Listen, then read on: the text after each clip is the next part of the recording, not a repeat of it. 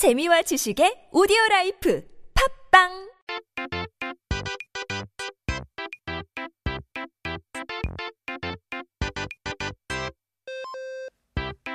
We're back with our Korean dictionary, and that means we got to take a look at our first word of the day. 오늘의 첫 번째 단어는 바로 깍두기인데요. 배추김치와의 영원한 라이벌이죠. Eternal rival of the cabbage 김치. 국밥을 먹을 때 빠질 수 없는 베스트셀러 반찬.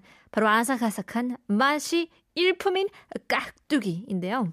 깍두기는 비록 무로 만들고 우리가 흔히 아는 배추김치와는 사뭇 다른 모양을 가지고 있지만 여전히 김치에 속하는 종류의 음식이죠. 하지만 이 맛있는 깍두기가 다른 의미로 사용되기도 하는데요.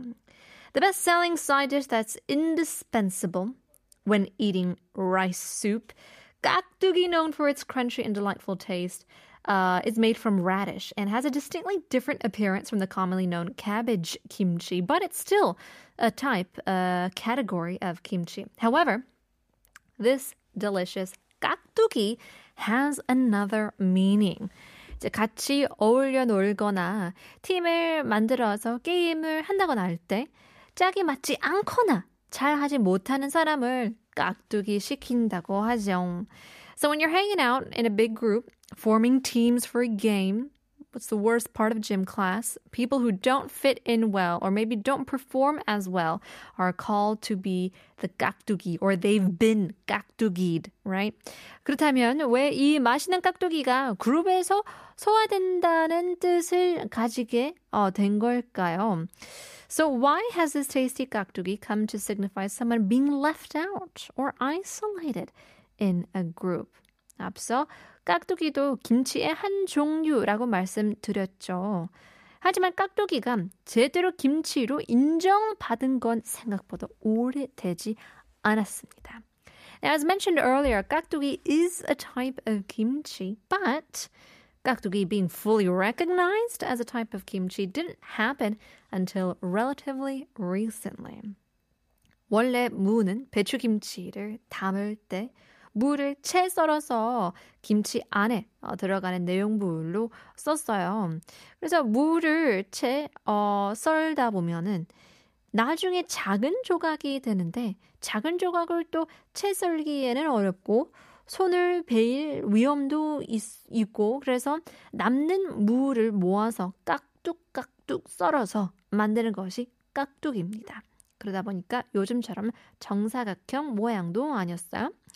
Now, originally, radish was julienne and used is an uh, ingredient inside cabbage kimchi, right? So when it is julienne, when it's sliced up in thin slices, the radish would eventually become small pieces. So it was difficult to julienne even then, you know, these small pieces further. And there was also the risk of cutting yourself as well. So therefore, the leftover radish pieces were collected and chunkily diced up to make gakdugi. So it didn't even have a regular square shape as we see today. 쉽게 말하자면 그냥 남는 무를 버리기에는 아까우니 아, 그렇게 만든 게 깍두기의 시작이라고 할 수 있겠네요. So simply put, 깍두기 started as a way to utilize leftover radish rather than discarding it, right? Why waste it? You can use it. 그렇다 보니까 완전하지 못한 것, 남는 것을 칭할 때 깍두기라고 말하기 시작했다고 합니다. So as a result, the term 깍두기 began to represent something or someone that is incomplete or is left behind, is leftovers. 이 말이 일상 용어로 넘어오면서 짝이 채워지지 않거나 잘 어울리지 못하는 사람을 깍두기라고 부르게 되었답니다. Now this term tr- transitioned into everyday language, leading to people who don't fit in or aren't completely included to be referred to as 깍두기. But if you ask me, it's one of the best compliments to be a 깍두기 because it just tastes good and it goes with everything, doesn't it? Here's Paul McCartney with No More Lonely Nights. It's time to take a look at our second word of the day. 오늘의 두 번째 단어는 바로 말세인데요. 세상에서 왜곡된 통계를 다룬 책에서는 이런 이야기가 나옵니다. 뉴스에서는 좋은 이야기보다 안 좋은 이야기들만을 내보낸다고요. 오늘 하루 수십만 대의 비행기가 안전 착륙했습니다. 라는 내용보다 한 대의 비행기가 사고가 났습니다. 라고 말하는 게 사람들의 관심을 더 사고, 이제 그게 결국 돈이 된다는 이야기죠. 그래서인지 몰라도 이제 뉴스를 보면 매일매일 세상에 안 좋은 일만 일어나는 듯 보이는 것 같은데요. Now, in a book dealing with distorted statistics in the world, there's a discussion about how news often focuses more on negative events.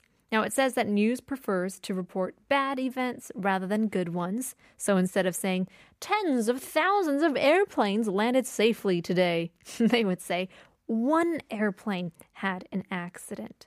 So, this kind of reporting captures people's attention more, and in the end, that attention translates to money. So, as a result, when you watch the news, it seems like bad things are happening every single day.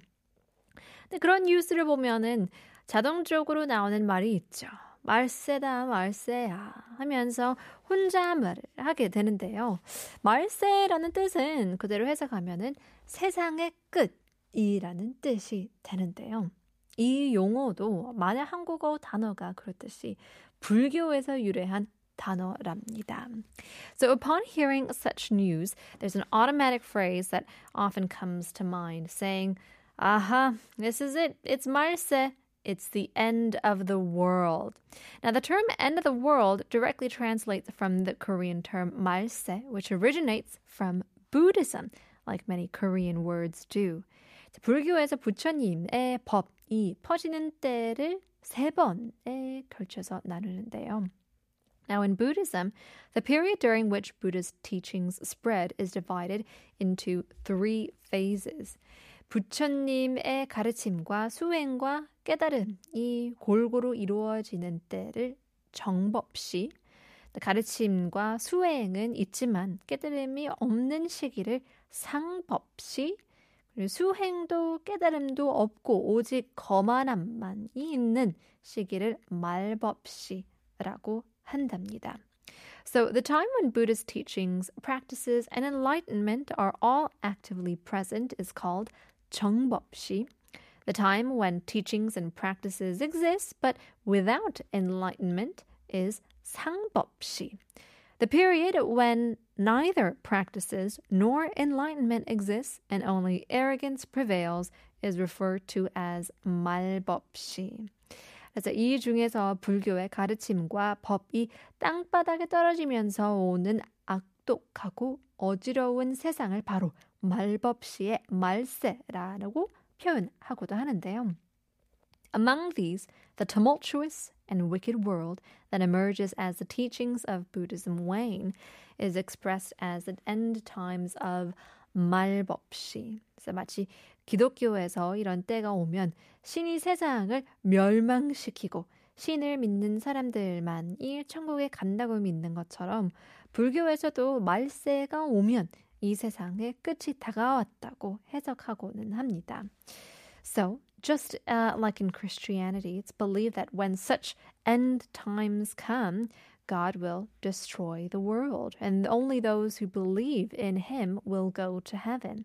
So, similarly, in Buddhism, when the end times arrive, it's interpreted as the end of the world drawing near. 그러니 지금 살고 있는 세상이 끝나고 우리가 사랑하는 사람들을 더 이상 볼 수 없기를 바라는 아닌 이상 어, 말세라는 이야기는 어, 줄이는 게 어, 좋을 것 같기도 하는데요. So unless we wish for the world we live in to end and no longer see our loved ones, might be best to refrain from using the term 말세 in such casual ways. But in any case, now you know 말세, the end of the world. Here's Westlife, Seasons in the Sun.